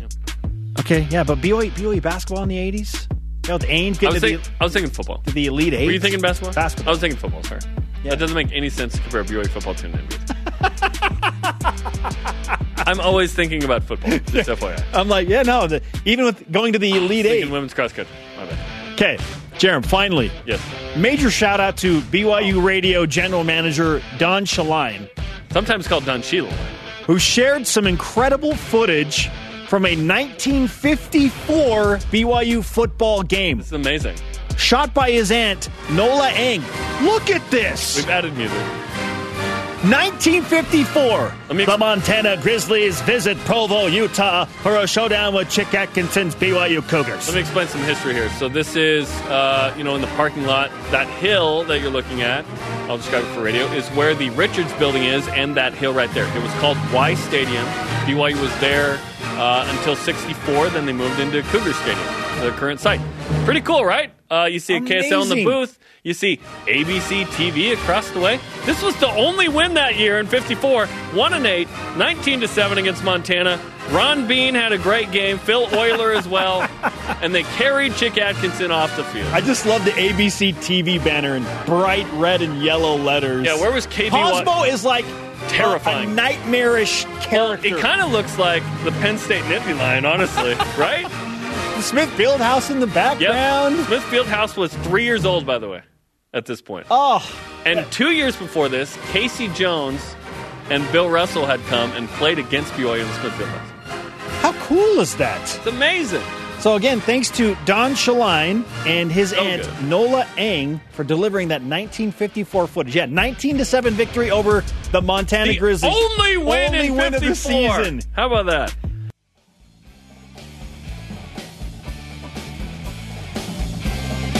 Join the conversation 24 7 on Twitter, Instagram, and Facebook using the hashtag BYUSN.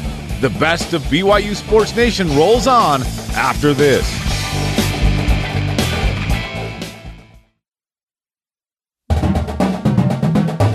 Get caught up in the week in Cougar Sports. This is the best of BYU Sports Nation. A guy who rivals Shia LaBeouf's energy is BYU basketball head coach Mark Pope. It's right there. true. I'm telling you, it's right there. True. In fact, we spoke with him courtesy of Jason Shepard one on one right after the decision was made and announced that Alex Barcelo was coming back. How excited was he? You be the judge. Coach, you've had quite the week. Hanging out on glaciers in Alaska. You got the father sons camp. And now you get Alex Barcelo back. This has been a good week for you. It's, it's a great week. Uh, it, it is a great week, and obviously the most important piece is Alex Barcelo. He, um, you know, you think over the last two years he's been the number one three-point shooter in the entire country at 48.1 percent. He's one of four guys that are returning All Americans right now that are actually coming back. Uh, and what he's done for our team over the last two years is historic. Only the second time in the last 40 years. And um, that's not even talking about the best stuff he does, which is his leadership in the locker room and his toughness on the court. And I'm going to sleep so much better all summer long knowing that I don't have to start trying to win games at BYU without Alex Barcelo. How concerned were you that he wasn't going to come back? He had two of these guys. Matt Haarms decided he was going to move on. Alex, you're kind of waiting on him. Was there concern that maybe he wasn't going to come back? Yeah, and, and I don't know if concern's the right word because what we want for these guys is do what's best for them to find out where their whole heart is. And and all three of our seniors actually went back and forth trying to figure out where, you know, this this process is so hard. And um, so I was just hoping at the end of the day that Alex would would find out where his heart really was. And I'm not going to lie, I'm super, super excited that it's back here for another year because it's just a gift to everybody here at BYU basketball, the community, the university, everywhere. What was the recruiting process to bring him back? Because I've got to imagine you don't have to sell him on the program. He already knows that. So, h- how do you approach that? Well, uh, the great thing is, you know, you don't get to recruit guys that you know as intimately as we did this year, knowing these guys. And um, we witnessed a lot of the recruiting live because I was trying to. It's the only time you're not allowed to recruit in front of anybody except for this weird scenario. So I was trying to make the recruiting as public as possible, and um, it was just awesome. It was mostly just trying to talk and talk and talk and let him find out, and let Matt find out, and Brandon find out uh, where their heart was, and and um, th- you know that's the most important thing is that these guys are where they most want to be, and right now he he sees the benefit he is so incredibly determined to settle for nothing less than taking his biggest possible swing at playing at the highest level. And um, in his heart, he believes that coming back here will help him do that. And I think I think he's smart. I think it's right. Well, and he told me. He said one of the biggest reasons it was what you mentioned. He wants to play in the NBA and he thinks coming back gives him that opportunity. But he also said, I've got some unfinished business. Yeah. As a coach, I've got to imagine you love hearing that. Yeah, and, and listen, he loves these guys, and he loves this university, and he loves this community, and he's, um, you know, when you come and you work as hard as these guys do, and you sacrifice as much as they do, and then over time you get to see yourself. It's it's it's because of these guys' individual and team effort that they see themselves change as human beings. And Alex is certainly he's observed that in himself, and he knows that there's more growth for him. His ceiling is really high, and as good as he's been, he can get better. And um, I'm excited we all get to do that together. Well, you talked about his production last year, and yeah, you've had some guys that have moved on, but you get a lot of production back, and having Alex back's got to be huge for that. It's huge, and and um, you know I, I expect a bunch of our guys to take massive jumps, like the the jump that Trevin Nell took from being a, a limit use, uh, very pedestrian shooter a year ago to being the best three point shooter in the West Coast Conference this year, percentage wise. Um, I expect Gideon George to make a similar massive jump, and Caleb Lohner to make a similar massive jump, and Rich Harward has still got a ton more ceiling in him, and Spencer Johnson to get better. And you know, I'm telling you, Hunter Erickson is a special player. Um, he's going to make huge strides, and and we haven't been introduced to Te'Jon yet. But this young man, I mean, he averaged six assists a game last year and five rebounds a game. Playing in the backcourt, he's going to be an incredibly special addition. Uh, and and we've got our first look now the last couple days at at Fus Traore. My goodness, he's got a chance to help us this year, and you know there's several other guys coming too, and so we're incredibly excited about what this team could be. It's going to be a little bit of a different feel than last year, maybe a little bit more similar to two years ago. It is going to be an incredibly fun team to watch. Uh, I can't wait, man, and and and this Alex Barcelo, like I said, he's going to make me sleep a lot better.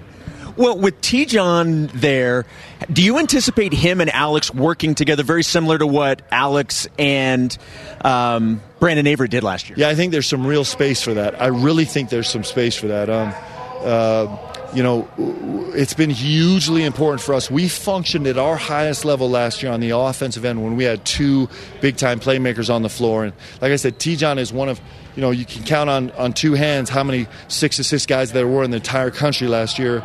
He, it's, it's like his heart and soul. He wants to be a playmaker. And, you know, Alex was a two plus to one assist turnover last year. He's got an unbelievable ability to make plays. And you think about the shooters we have on this team right now. Caleb shooting 56% in the league. Uh, uh, um, you know, Alex shooting 48%. Uh, Trevin shooting 46%. You add another playmaker in the mix. It just is. It's really exciting with the space. I believe we'll be able to purchase on the floor next year. It's going to be awesome. Last thing, are you guys done at this point? Is a roster pretty close to where you want it to be, or are you going to wait to see if other things shake out? I'm really excited about this roster. So excited but we're always looking to add pieces. so we like to hear, Coach. Appreciate it, and congratulations on getting a great player back. Let's go. I, I, mean, I'm speaking for all Cougar Nation guys. First of all, thank you so much for helping us recruit Alex Barcelo back, and we can't wait to see you guys when we tip off in November. Thanks, Coach. Thanks, brother. Okay. In a packed Marriott Center, and he's up. BYU basketball head coach Mark Pope with Jason Shepard. The best of BYU Sports Nation will be back after this on BYU Radio. This is the best of BYU Sports Nation on BYU Radio. The West Coast Conference Freshman of the Year, Andrew Pintar from BYU Baseball on the Deseret First Credit Union Hotline. Andrew, welcome back to BYU Sports Nation. Awesome to be here. I know you've probably discussed this with Shep because Shep is all things Be- BYU baseball. You've you've endured him. Uh, you, have handled him in the dugout, which we should you know congratulate you for t- as well. But how do you feel about the nickname Penny? Um, it's just something I've had my whole life. I mean, my dad had it when he was young, and it's kind of funny. My little brother is starting to get called that a lot, and it's kind of weird, but it's just something that's always like stuck with me. Like I like in school, I never got called my real name. I was always called Penny throughout all my high school and stuff. And it's just, just it's just kind of my name now. It's kind of cool. I like it. L- listen, it, no, nobody that's terrible gets a nickname. You know what I mean? Like you have to be good to get a nickname. Which you won the West Coast Conference Freshman of the Year. Congratulations on that. Only Cougar on the first team as well. What did that mean to you to uh, get those individual accolades? Yeah, they were cool. I mean, um, honestly, we didn't get the year we wanted as a team, which was tough, but we were hoping for a tournament. But I mean, these these accolades are they're cool, but I mean, it's time to move on and go to next year and start working. Speaking of next year, uh, looks like uh, you're in a sling there. Did you have surgery? Yeah, I, right after the season ended, I I had to get an MRI, and I actually tore my labrum. So Yep, I'm in a sling all summer. Hey, fun fun summer plans with the sling, right? Um, did, did, you play through this injury for a while? Like when did when did it happen? Yeah, about halfway through the season, I started experiencing some like major shoulder pain, and I kind of put it off for a little while, and just figured I'd go through it, and it ended up getting worse and worse. I ended up actually taking off a series in Gonzaga when we were at Gonzaga, hopefully hoping it would get better, and after the series, it never did. So I'm like, I just told myself, you know, I don't want to let my team down. I don't want to let myself down. So I just was going to try and finish out the season and get it taken care of after. You've earned some serious man card points, Andrew. That is uh, incredible. I mean, to compete at that high of a level with that injury, baseball's hard enough as it is. So, I mean, when you're in the moment, are how are you able to compartmentalize the pain and play the game? You know, you just you had to find ways just to tune it out and just focus on the game, and that's what I did. I just I had a lot of preparation with our with our trainer about like getting me ready every game and just getting it good enough to where I can go out and at least give it the best I can. And that's what I had to do the rest of the season. Man, a uh, Zach Wilson 2018 like performance this year for you as a, a freshman. Uh, he played with a uh, you know torn labrum in his throwing shoulder through his freshman year, got it uh, cinched up, and then he, he, became a 50 millionaire. So I see in two years a bright future for you, Andrew. I think it's going to be pretty good. so this was your second freshman year because obviously last year gets cut off. You uh, all you did was lead the team in batting average, runs, hits, and slugging. Uh, was this the kind of full freshman year you were hoping for? Yeah, it was honestly. I mean, I had some ups and downs, but I just try to stay as constant as I can throughout the whole season, as consistent as I can, and you know that's kind of my goal every year is to just try not to get too high, not to get too low, and just stay as consistent as I can be, and do whatever I can to help the team. And I felt like I did a decent job of that. But yeah. Walk us through your path to BYU. Did it start being a BYU fan from Utah County, or did you have eyes for potential other schools as well? Actually, growing up, I was a our family was a big Utah football fan, and we're big Utah football guys. But growing up, I always liked BYU baseball. I love watching them and following them. I actually went to a lot of games growing up, and you know, coming out of high school, I had a lot of friends going there, and I kind of just set myself to where that's where I want to go, and I kind of made that a goal of mine. And luckily, I ended up getting the opportunity to go there, and it's been awesome ever since. I'm not going to ask if you're still a Utah football fan. We'll just uh, we'll just pass on that one. Nine homers this year. Well, what was your favorite one?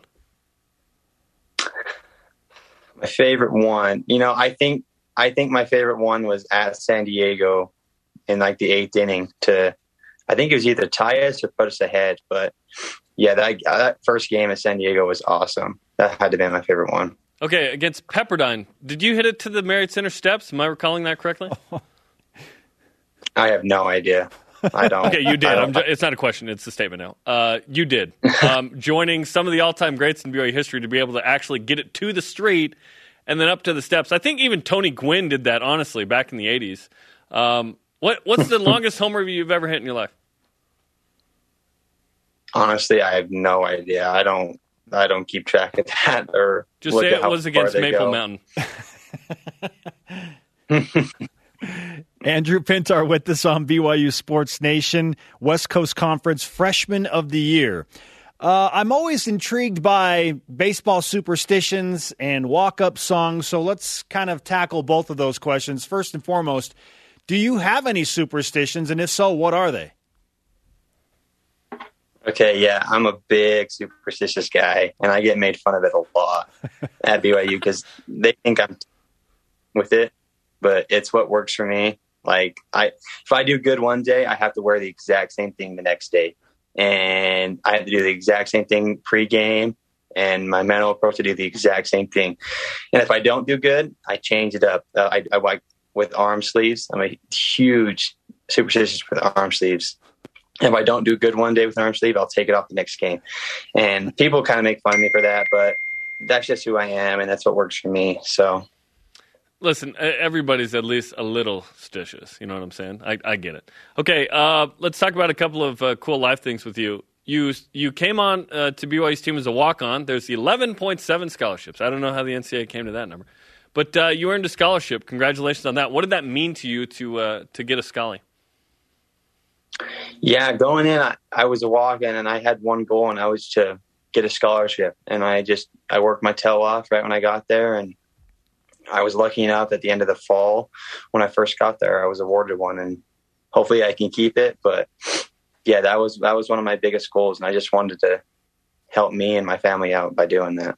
I think you're going to keep it for yeah, next year. I'm, I'm not exactly sure, but I'm I'm pretty sure. if you're worried about it, I'll put in a good word with Mike Littlewood for you. Okay. Yeah, he, we, Mike, he figured it out. We're yeah, we're in your court. He absolutely, Andrew has figured it out. Okay, uh, let's finish with this big off season for you, obviously with surgery and your accolades. But little birdie, maybe his name is Shep or not, tells us that you're getting married this summer as well. Can you confirm or deny that TMZ BYUSN report? Yes, we're actually getting married August 28th. Very Congratulations, nice. my friend. That that's, is fantastic. That's the week before the beginning of college football. I can respect that. I can respect that. Yeah. Andrew, thanks for the time. Congratulations again on all of your success, and we'll talk to you again soon. Thank you guys for having me. You got it. Andrew Pintar on the Deseret First Credit Union Hotline. Deseret First, you know why, we show how. We don't know what uh, these athletes exactly go through to be on the field. Andrew Pintar, who is one of the stars of the team, I mean, you could argue he's the best player on the team yep. as a freshman. Yes, redshirt freshman. He played through a, a torn uh, labrum half of the season, throwing shoulder half of the season. That's unbelievable. So we're here to tell those stories, man, and learn that. Like that's incredible. What a what a great year he had, and we look forward to a great BYU career. Yeah. It's going to be awesome. That wraps up the best of BYU Sports Nation this week. Tune in next Saturday for the Cougar news you need to hear and catch the BYU Sports Nation simulcast every day at noon Eastern, 9 Pacific on BYU TV and BYU Radio.